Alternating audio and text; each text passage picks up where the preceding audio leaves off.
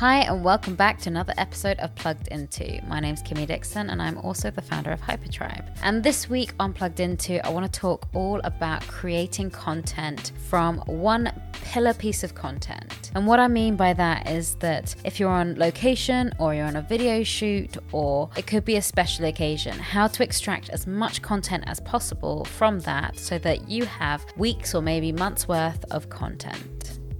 Now, a good example of this, and the reason why I wanted to talk about this in particular, was actually because of the video posted up by Will Smith on the twenty-eighth of September. It's titled, "I Put the Fresh Prince Mansion on Airbnb."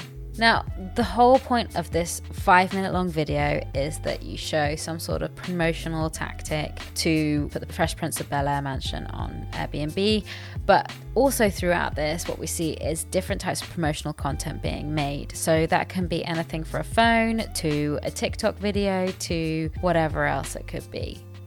And I just want to run through a couple of these that you can do as artists. So for a start, it's always best to find your pillar content. Whether that's your next music video, what you can do is also take photos on that shoot as well as videos, but don't forget the more nuanced things such as slow-mo videos that might be useful, TikTok videos, interviews with some of the crew. What about animated videos as well? GIFs and captioned content often works really well on Instagram, and it also also can work well on Facebook.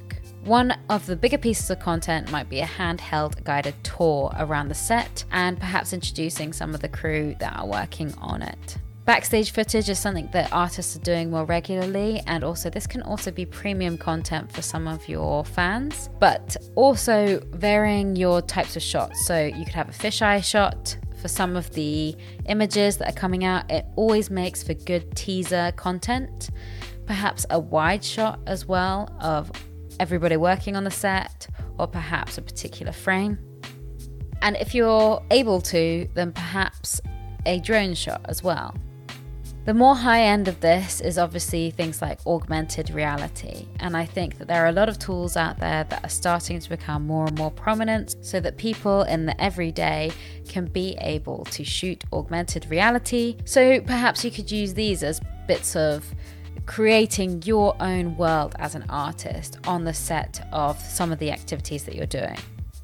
It's a way to make this promotional content more entertaining and perhaps appeal to different audiences. I like to think of it in context of, if you put a single out, you'd obviously have remixes, and those remixes might be in different genres of music. It's the same thing with content.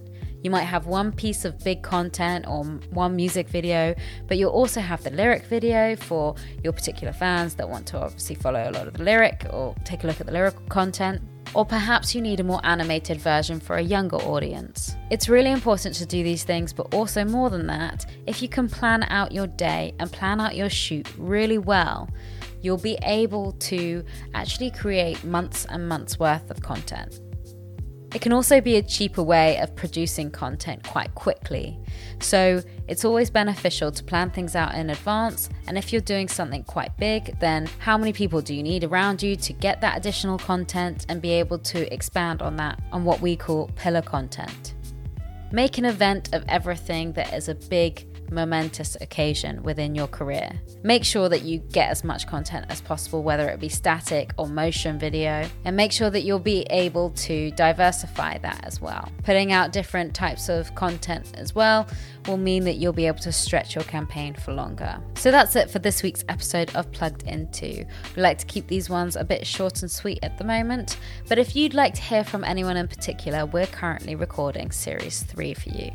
We've got some exciting new guests coming up, and if you ever want any help with your career as a musician, don't be afraid to head over to w w w dot hypertribe dot i o. We're all about helping artists entrepreneurs, and during this time of COVID and being able to cope with the pandemic as artists in the music industry, we know how important it is that you get the right tools and assistance and support that you need. We've also got our membership as well, so don't be afraid to ask us a few questions or set up a call with us. We'll be releasing an episode next week, as usual, at twelve p m